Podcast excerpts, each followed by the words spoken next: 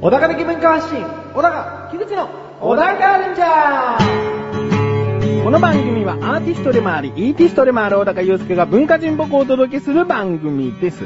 どうも、アーティストでもあり、イーティストでもある小高祐介です。アシスタントの木口です。よろしくお願いします。よろしくお願いします。最近ですね、え結構カメラとか音楽の話が多かったような気がするんですね。え、そうです。ね。もう一つ小高祐介の顔ありますよね。あれですかまあ、もう一つってそれだけでもないけどね。細かく言えば。うん。大きく言えばもう一つ顔があるんそうでですす。ね。実はそれは顔じゃないですよね、そんなにね。 いや、旅行がね、ええ。えー、小田カルチャー結構旅行話してるかなと思うんですよ。ああ、してましたうね。ん。よくお気づきに。お気づき ですよ、アシスタントですからね。はい。 ああ、そうだそうだ。 もうな43回もやってますからね。ええ、よくこれまでアシストしていただいて。うん旅行行ってきましたと。 行ってきましたよう。ん。まあ、今回も、今回はか、海外ではないと。そうでございます。うん。はい。さて、国内旅行、どこに行ってきたんでしょうちなみに、小高祐介と、まあ、菊池ですね、ええ神奈川県に住んでおりますので。はい。うん。ええ、大阪と京都で大阪、京都。す。はい。これは珍しい組み合わせですよね。そうですね。目的がはっきりしてない感じしませんふわふわしてますよね。お寺とか、もうメインに行きたいって言うんだったら京都、奈良じゃないはい。食べ物をこういっぱい食べたいって言ったら、まあ大阪、もうだけでもいいみたいなうん感じなんだけども。そうだね。大阪、京都と。はい。じゃあ、あの、宿泊数を言いましょうか。 2泊3日です。お、2泊3日。じゃあ、はい結構遊べますね。まあまあまあまうん。あ。うん、まあ初日はですね、嫁さんのちょっと都合もあり、うん。大阪に着いたのが遅かったんですよ。何時頃だいたい6時ぐらいですね。夕方の6時。はい。うん。あ、でもそれもそも、うんこの話をする前に前振りがあった、 俺。そろそろ。そもそも。そもそもね。そもそも。いやいやいやい や。あのー、あれです。沖縄行こうと思ってたんです、最初。おうおうおう。白海水族館行きてえなんてね、うんうんうんあのことを言ってたんですけれども、うん。台風14号がですね、おう。まあ、旅行の日程に丸かぶりになりまして、うんうん欠航だと。あ、もう飛行機が出てないと。はいおうおう。っていうのが前日に分かりまして、 うん。で、前日に急いで、えー、イトヨカドの中に入っている JTB に行きまして、で、そこでですね、 あのー、大阪、京都を、急遽予約して、大阪、京都、はい。はい、まあ、正確に言うと大阪だけなんですけど、うんううん。ん。大阪行ったんですよ。うんうん。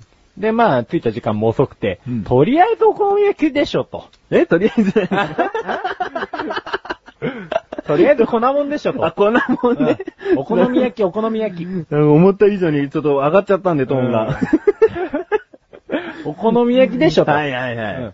で、お好み焼き食いに行きました。うんうん。で、まあ、次の日どうしようかなんて話を、まあ、その食事の最中にポロポロしてたんですよ。うん。うん。そしたら、あのー30分で京都に行けると。うん、そうだうね。ん、新快速っていうのがあって、うんあのー本線、東海道本線うん。っていうのがあってですね、その30分でもう京都に行けるんだったら行っちゃおうぜと。うん。うん。大阪見るとこあるっていうのをね、もともと話してて、うんまああるんですよ。あるんですけ ど、いやれ、京都行きてえと。30分で行けんなら京都行きてえってあ京都じゃあ行っちゃっ京た。都行くことは大阪に着いてから決まったんだ。あはい。はいはいはい。ノープラン です。うんザッツノープランで行きまして、うんで、京都を1日探索しましたと。うんまあお寺さん巡りですね、ほとんど。 うん。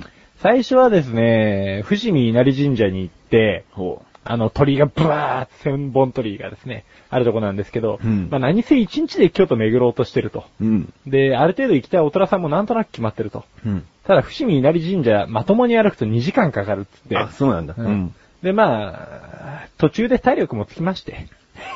伏見稲荷神社、途中で体力つきましてです ね。それは何本堂みたいなところまで行くのに2時間かかるっていういや、あのね、本堂はね、うんあの、序盤にあるんですよ。あ、序盤にあるんだはい。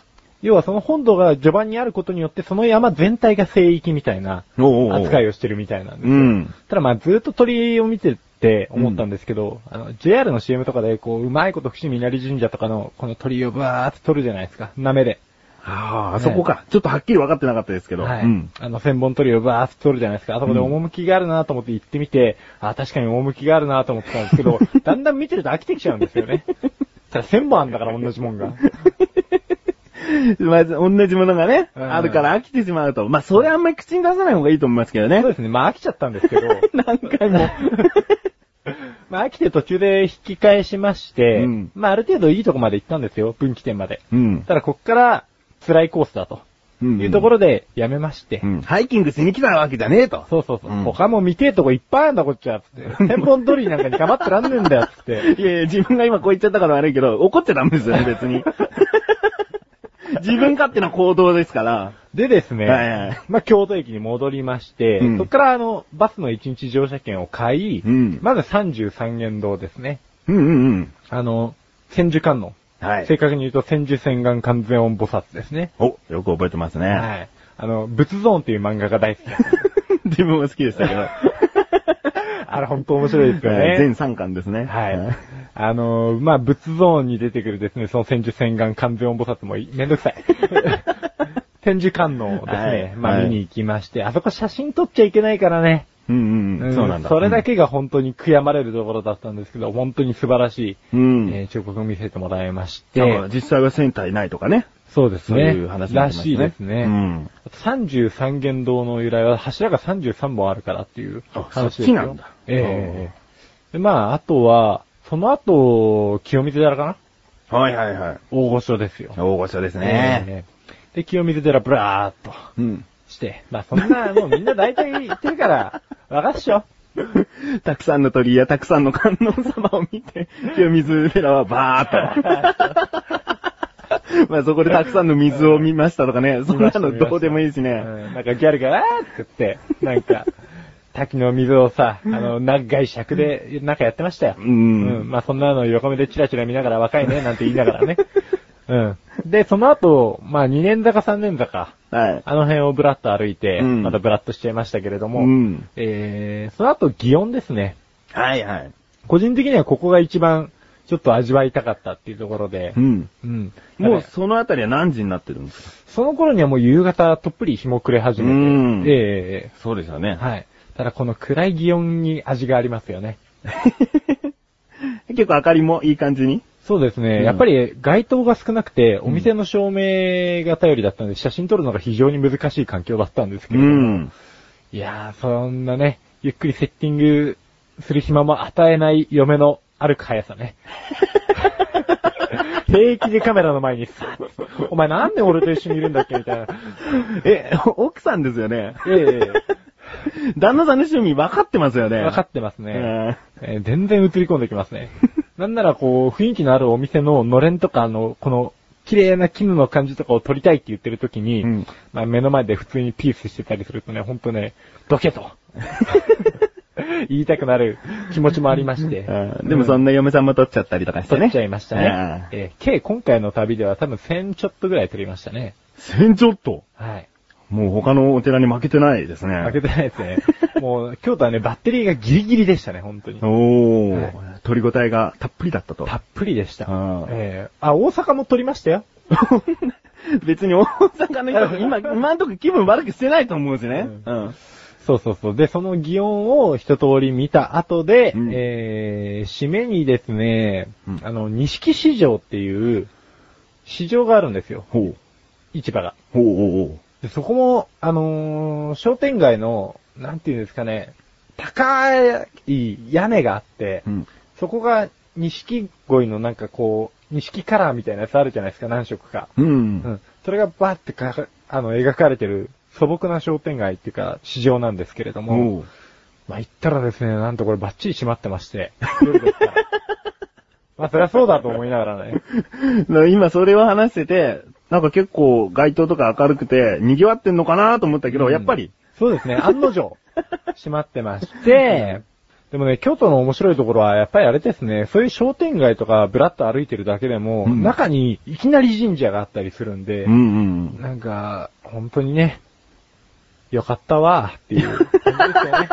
使ったことのない京都弁も飛び出してしまうような。まあでもなんとなくですけど、ええ。小高さんのイメージに合いますね、京都。あー、よかったです。ん。僕、京都に住みたいと思いましたもん。うんなんか街の人たちみんなはんなりしてますよね。うんうんうん、はんなりっていうのはこっちではない言葉ですけど、うん。なんか、口に出すと、あー、なんかイメージ通りっていううような。ん。うん。なんかそんな街でした。あ、なんかもう、いい感じですね。そうですね。 海外に行くとあまり良くないっていう印象もすごい伝わってきたりするときあるんですけどい。や、好きなんですよ、海 外。ただなんか日本の落ち着きみたいなのあうるじゃないでん。でもそれほど京都の街がやっぱ良かったっていうことですすか。ね。よかったですね。あーまあ、大阪次の日はまた大阪行ったんですよね。ええ気になりますよね。気になりますね。果たして大阪の評価はみたいなことになりますね。えええええこれはもう次回で すね。えはい。時間的に次回です。時間的にね。はいうんでは、大阪は果たしてどんな感じだったのか。とりあえず今のところはお好み焼き美味しかったよっていう。そうですねうん。まあ、美味しかったよ。そこはまだ関西弁出てこないんですね。あ、そうですよ。そうですよ。次回ね、次回出ますからね。うんじゃあ最後、はい京都はどうだったかもう一度。よかったわ。ここで一旦、 CM ですどうも、メガネタンマーニです。マシュルです。毎月第2水曜日更新のアスレティック放送局。いとこ同士ではない男二人あが、れやこれやと話しつく皆様に汗と涙の大感動をお届けできません。プロ顔負けの歌と踊りおを、届けできません。熱々出来たてミックスピザおを、届けします。すんのかよ。もうそれ熱くなってきて多いやけでもど。そんなあなたが食べたいのってバカ野郎。アスレティック放送局の口下手ラジオ、ぜひお聞きください。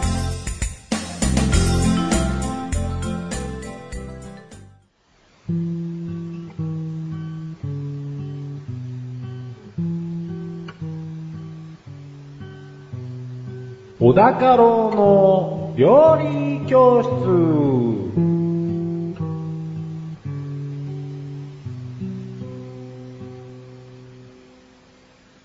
このコーナーは料理研究家の小高郎先生に食についてあれこれご指導していただくコーナーです。ちなみに番組内で料理は一切いたしません。よろしくお願いします。よろしくお願いします。今回はですね、えい。先生、はいメールが届いておりますよ。よおありがとうございます。ありがとうございます。早速いきます。小高ネーム、本文さん。ありがとうござあいまりがとうございます。す。本文、どうも、本文です。小高郎先生に質問です。はい。ある日のことです。陽気がいいので、散歩がてらウォーキングをして公園で休憩していた時のこと。父と10歳ぐらいの息子とおぼしき二人組の会話が耳に入ってきました。息子、パパ、ジャーマンドッグって何父親、え息子、アメリカンドッグとホットドッグとジャーマンドッグはどう違うの父親、さあ。父親は息子と手をつないで帰っていきました。さて、なだらかではドッグが何なのかと質問させていただきました。小田カルでは先の息子さんの疑問を解決してください。そうです。あくまで10歳ほどの子供が納得するような、かっこにっこり。それではよろしくお願いします。ということですね。なるほどですね。えーあの、メールの中で出てきた、なだらかというのは自分が一人でやっている番組でして、ドックが何なのかということは、もう解決しております。ははは。気になる方は、そちらを聞いてみてください。ねえー、先に登場した息子さんの疑問ね。そうですうね。ん、10歳ぐらいの子がわかるような感うじ。ん。ジャーマンドッグって何まあ、これと、アメリカンドッグ、ホットドッグ、ジャーマンドッグはどう違うのまあ、この二つでしょうね。う。うんん。まあ、アメリカンドッグとホットドッグの違いはよくわかんないですけど、うんうん。うん。 ジャーマンドッグは喋れます ね。あ、そうですか。ええ アメリカンドッグとホットドッグはもう見た目もね、違いますしね。うんええまあ、ジャーマンドッグに関してなんですけれどおもじゃあ、今回のテーマはもうジャーマンドッグということで、ええ行きましょはい。まおあ、願いしま息す子さんね。はい息子さんっていうか10歳ぐらいの子でもわかるようにですね、はいバシッと説明してあげますう。よバ。ッシーなんだ、そこ。ちょっと、え柔らかい言い回しってことではいなや、く。もう、この10歳は、あれですよ。 結構厳しく育てられてますよ。そうかな、ええ言い回しも可愛らしいけどね。いえとは何でしょうかみたいなことだったんじゃないですかね、本当は ね。まあ、ジャーマンドッグなんですけれども、はいこれですね、実は、えー、ドトールコーヒーショップのうん。ベストセラー商品。おう。えええーなので、要はジャーマンドッグっていうのは、実はドトールが開発したオリジナルホットドッグです。おう。ええなので、ホットドッグ です。ジャーマンドッグは、ホットドッグですよ。 あっさりしてますけども、ええ10歳の男の子がわかるような感じですね。ドトールというコーヒーショップがありますよね。はいえーそこで出したホットドッグはもうすべてジャーマンドッグと呼ばれているものになってるそうとです。いうことですね。それ以上聞くんじゃねえっていう。そういうことですね。マックフライポテトはマクドナルドでしか出してないですからね。そうなんですそういうことですよね。そういうことです。うんうんいわゆる登録商標みたいなことなんでしょうね。うんうんうんただ登録商標って言っちゃうと、これ10歳の子はですね、登録商標って何みたいなことになってくるんで、もうそこ なるほでど、お父さんは、うん。うんそれ以上聞くんじゃねえと。 踏み入れちゃいけねえところもあるんだっつって。 うんうんものの鉄道をね。うん踏み入れていい、いいとこですけどね、別に。お父さんの逃げですね、それは。そうですね。あまあ、子供のね、疑問にね、いちいち答えてっちゃね。 それは、それは誰に向けてですか今、息子、10歳 の息子さんに向けたまあ、向けたことですよ。 うん。何でも教えてもらえると思うなよ。目で盗め。厳しいですね。先生ですからね。はい先生ですからじゃあレッスン1いきます。うん。レッスン 1! ジャーマンドッグとは、ドトールコーヒーショップで出しているホットドッグのことを言うんだよ。他のお店で出しているものは、ジャーマンドッグと呼べないのかもしれないよ。ですね。ですね。うん。えー、まあ、特徴としては、そうですね。ケチャップかかってないですよね。お、そうなんだ。あの、はいちなみに自分食べたことないんですよ。あ、そうなんですおねう。基本的にはオリジナルのパン、ソーセージ、マスタードの素材にとことんこだわって作ったうんうんうんと書いてありまして、うんこのパンもですね、あの、フランスパンをちょっとアレンジしたような感じなんで、うん割と固めのパンなんですよ。おうおうおうん。なので、パンの歯応えも楽しめると。う。うん。で、ソーセージも、えー、とことんこだわったソーセージになっておりまして、えー、天然の羊の腸、うん。あれでちゃんとこうやってるんで、最近ではこう一般的に人工の皮なんか、えーケーシングっていうらしいんですけれども、おう。これを使ってソーセージ作ることが多いんですが、歯応えの点では、もうその羊の腸に、うんえー叶うものではないとうん。いうことで、まあ、ここからは以上の点でもわかる通りですね。うーん、歯応えにこだわってんじゃねえのと。食お感、ー食感勝負。うんうんうんう。ん。だから味はどうなっちゃってんのって話なんですけれども、うんあんまり、あの、ジャーマンドッグを掘り下げると、ネタがないんでここでレッスンにしてください。今まっすぐ瞳を見つめられてそう言われました ね。ええー、レッスン 2! 先生の見解では、ジャーマンドッグは歯応えに力を入れているみたいだよですねえ。ですね。うん。で、まあ、あとは味付けなんですけれども、おい。ええ、味付けに使われている香辛料がですね、えー、世界でも3本の指に入ると言われるドイツの一流メーカー、うんえー、ハーダジュート社製のもの、それは、えー、ウィンナーの味付けですかえーと、マスタード系とかですね。マスタードの話はですね。いもう胡椒を主体にしたジャーマンドッグソーセージ用のオリジナルのレシピで作られてるらしくてほう、まあ、日本人の味覚に合わせて、ごく少量の和風の調味料なんかを隠し味に加えた、世界にたった一つしかない調味料が使われているという点ですね。じゃあ単純にマスタードの味ではないんですね。そうなんですよ。気になりますね。でですね、これジャーマンドッグっていう名前も気になってると思うんですけれども、はい。えー、まあなんでホットドッグじゃなくてジャーマンドッグだったのか、ジャーマンっていうのは、もちろん、ドイツ。ドイツ人の方ですよね。 そうですね、うんドイツ人のことなんですけれども、これはですね、トリバヒロミチっていう、あのー、ドトールの設立者はい。の方がいるんですね。はいこの人が欧州視察の際に、ハンブルクっていうドイツの、えー町で食べたソーセージの味が、もうものすごく美味しくて、基本的にそれを再現したかったと。うん。うん。ということで、ジャーマンドッグはい。と名付けたっていうのが由来みたいですね。うんうんうん。うん。レッスン3にしてくだ さい。もうダメだよ。レッスン3。ジャーマンドッグになぜジャーマンがついているのかというと、ドイツのソーセージに惚れ込んだ方が作ったから、ジャーマンとついているんだよ。ですね。そうですね。ん。まあこの人がどうしてそんな、ドイツのソーセージというか、なんていうか、ホットドッグにこだわってたのかうんっていうのは、結構ね、日本のソーセージも魚肉ソーセージとかが主流で、うん。あの、羊の腸とかを使ったようなソーセージっていうのは全然なかったんですってじ。ゃあもう歯応えのないそうやつですね。なんか、ふにゃっとした。まあ、うん俺、魚肉ソーセージ大好きだから、そんなこと言わないでほしいんですけど ね。うん。だからもう、この人がただ一途に、はい。ソーセージをですね、えー、求めて、世界各国を歩き回って、うんで、ついにやっと日本の、えー大手ハムメーカーとかと共同開発して、作られたのが、あの、200円のジャーマンドッグなんだよと。うんなんかもうこだわり尽くしですね。そうですね。はい、じゃあそんなこだわりの中からレッスン4をお願いします。はい。レッスン 4! だから10歳なんかにはまだ早いんだよ。 先生、子供嫌いでしたね。そんなことないんです よ。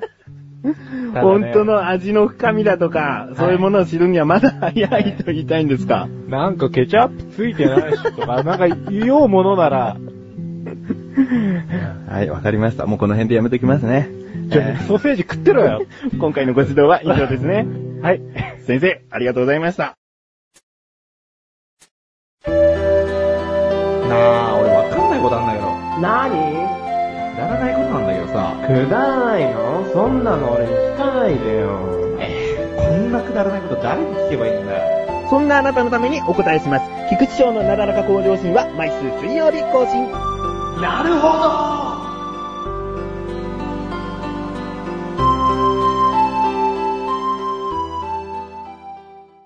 小高まじレビューこのコーナーは小高祐介があらゆるジャンルの中から一押しな一品を選びレビューをかましていくコーナーです。それでは早速今回のジャンルをお願いします。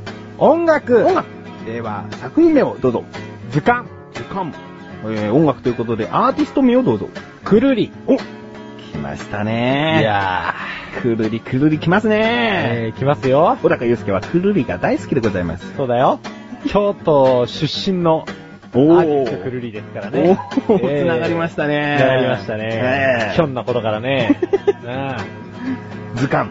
図鑑ですね。こはれ、いくるりのセカンドアルバムなんですけれども、結構遡りますか、じゃあ。 2000年の1月21日に発売されてるやつですね。じゃあ10年前ということですね。そうですね。うん。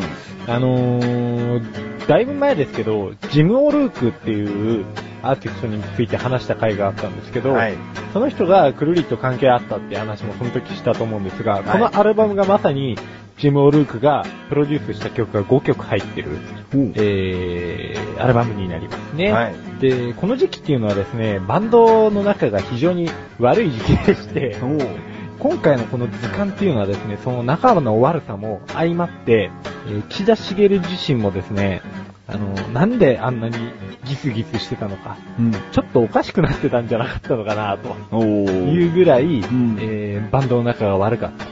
うんうんうん。これは岸田茂自身がかなりの仕切り屋で、ん。あの、自分が納得いかないものがなったりすると、もう、まあ結構怒り狂うんですよ。うん。ライブなんかでもそういうシーンがあったりすることもあるらしいんですけどもう直接バンドメンバーにはい言っちゃったり。うんなんかね、ベースの佐藤正史さんっていう方、うんまあ、現くるりのメンバーでもあるんですけれども、はい彼が一回間違えた時に、もう演奏を止めて怒ったって いう逸話もありますね。おはい。ただまあ、僕が行ったライブなんかではそこまでなかったんですけどね、いつも通りの穏やかな MC があり、う。うんん。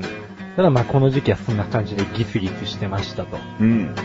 アルバム全体にもですね、そんな雰囲気っていうのは少しあって、おう。割とこう、衝動的なロックンロール、ゴリゴリ系の、うん。うん。なので、代表的なのだとシングルカットもされた青い空っていう曲ですね。いきなり結構強烈なギターリフからベシベシベシベシいくような感じ。何かが込められてるかのような。そうです ね。で、ジム・オルークが特に手を出したですね、うーん、惑星作りっていう曲があるんですけれども、これは5曲目なんですが、はい。これはあの、歌の入ってないインストなんですけれども、うんこれは必聴かな。おー打ち込み好きな人は。あのー、もう一曲、油っていう打ち込みだけのやつがあって、それはクルリンのメンバーだけで作ったんですけど、ん。えっ、と、惑星作りと比べると、もう運命の差です ね。正直。おうおうおうんうで、全体的にゴリゴリしてるよっていう話もしたんですが、多少落ち着いた時期もあったんでしょう ね。間にですね、ピアノガールっていう、岸田茂が聞き慣れてない、テンポがヨレヨレの、うんえーピアノだけで伴奏して歌ってる曲があるんですけれどうも、ん。これはすごく心に染みるような、うん歌詞の内容もですね、あの、掘り下げていくと、あの、すごく味わい深いものなので、これはぜひ、えー聞いて体感していただきたい。うん。このアルバムをより調和してくれてる曲が、一番最後の宿はなしっていう曲ですね。う。えーこの曲はですね、あの、ちょっとオリエンタルな民謡チックな、えー曲なんですけれども、うん今も最近のライブなんかでもちょくちょく演奏されてるようなタイプ。これがですね、なんかほっとするんですよね。うんこのアルバムを全体聴いてから聴くと。うん。うん。なので、シングルカットされてる青い空とか、街っていう曲なんかも、絶叫系で楽しいんですけれども、うん。予測不能なメロディーがブワッてきたりするんで、ただ宿はなしで、こう、綺麗に締めると。さらっとお茶漬け食ったみた いな感じになれると。はいはいはい。うんちなみに今回このアルバム何曲か、えー、菊池は聴かせていただきました。ええ初めてですね。そうですね。聞けまあ、一番印象に残ってるのは最後に出てきた宿はなしですね。はい、あれはもう、くるりミュージックにあまり馴染みのない自分でも、うんこうスッと入ってくる、そうですね。懐かしげな音楽ですね。うんちょっと前に話した最新アルバムの言葉にならならない笑顔を見せてくれよっていうアルバムのうん。雰囲気に少し近い、あのアルバムに入っててもちょっとおかしくないかなっていうぐらいのうん。感じですねう。ん。うん。いいですね。いいですよ。はい。歌詞が入ってきますよ、ちゃんと。そうでしょうんなんかね、歌詞も現代のこう、ペラッとした歌詞ではなくてですね、 うん、どっかの誰かみたいなペラッとした歌詞ではなく、はい。こう、中身のある、うん深みのある、かつ言葉をですね、ちょっと昔の言葉っぽい感じのものをチョイスして作ってる曲なんで、うん、いいよ。いや、まだまだ、本当は一曲一曲語り尽くせないとは思いますが。い。はい。この辺で星の数いっちゃいましょうかね。 5つもうすぐ言いましたえね。5つですね。はい。分かってましたよ。ね、うん。まあ分かってるだろうなと思ってました よ。 こっちも分かられちゃってました分かられちゃった。うん。まあこれはね、5つですよ。まあそうですよ。でもまあこれからどんどんアルバムも出していくし、はいも。しかしたらちょっと失望しましたっていう感じのがもしかしたらですよ、あ出るかもしれないですよね。まあ、ない可能性もなくはないですけれども、今んとこ大丈夫です。今のところは全然大丈夫ですけどね。ということで、今回は音楽というジャンルの中から、くるりさんの図鑑というアルバムをレビューしました。以上、お高ましレビューでした。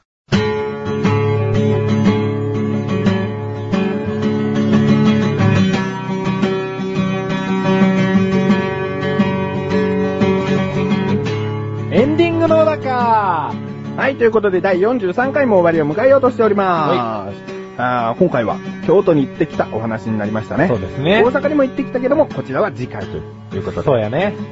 あれちょっと出ましたね。あーちょっと次回の布石にしようかな。おー、苦戦を張ったわけですね。ここから関西弁で喋ろうかなと思 って、思ってますね。めんどくさいし、ちょっと 嫌だ。えー、ということで、今は回い、小高祐介が旅行に行ったということはう、ん。お土産があるんですけれども、うん。こちらのうんぬんの話はですね、はい。えー、横断歩道のトップページから行けるリンクページの中から、横断歩道のオクラというサイトがあります。こちらの方へ行って、えー、聞いてみてください。そうだよ。何が待ち受けているか。ちょっとした参加することが待ち受けてるかもしれないですね。そうですね。え待ち受けてないかもしれない ですね。ー待ち受けてると思いますよ。待ち受けないと、もう、ただ二人で山分けして食うだけだけど。あ、ヒントが出ましあたーね。ということで、気になるという方は、ぜひオクラの方を聞いてみてください。はい。えー他にですね、あのー小高祐介、曲を作るという企画を今のところしておりますよね。はい、してますね。 何かネットラジオ番組をやられている方だったり、そういう方に向けて音楽をお作りしますよ、とはい。いうことをやっているんです。ええ。で、今のところですね、実は発注を受けておりまして、おほう。えー曲は出来上がりそうですね。そうですね。まあ、なんとか。うん。なんとかかんとか。うん。うん。こちらの発表は、時事会となってしまいますが、はい。何せ大阪の話がずれ込んでしまったので。ええ。えすんまへん。エロ、エロ、すんまへん。え それどっちなんだろ うわかんない。 関西っていう大きいくくりでも良さそうだけど。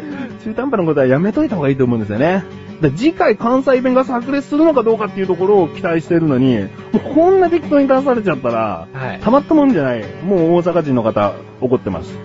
エロすんませ ん。それでも言うか。えー、ということで、曲作りなんですけれども、そろそろ終わりそうなので、これを聞いていて、あ、じゃあ今度自分たちにも作ってよ、自分にも作ってよ。私に作ってください、みたいな人がいたらね。え一人目の人と二人目の人一緒の人ですよね。ー そうだね。うん。 えーそういうことがありましたら、小田カルチャー宛てにメールをいただけたらなと思はいいます。、お願いします。お願いします。ということで、小田カルチャーは2週に1度の水曜日更新です。それではまた次回をお楽しみに。さようならさようなから京都弁でほな、さよなら。 そうあれ違うの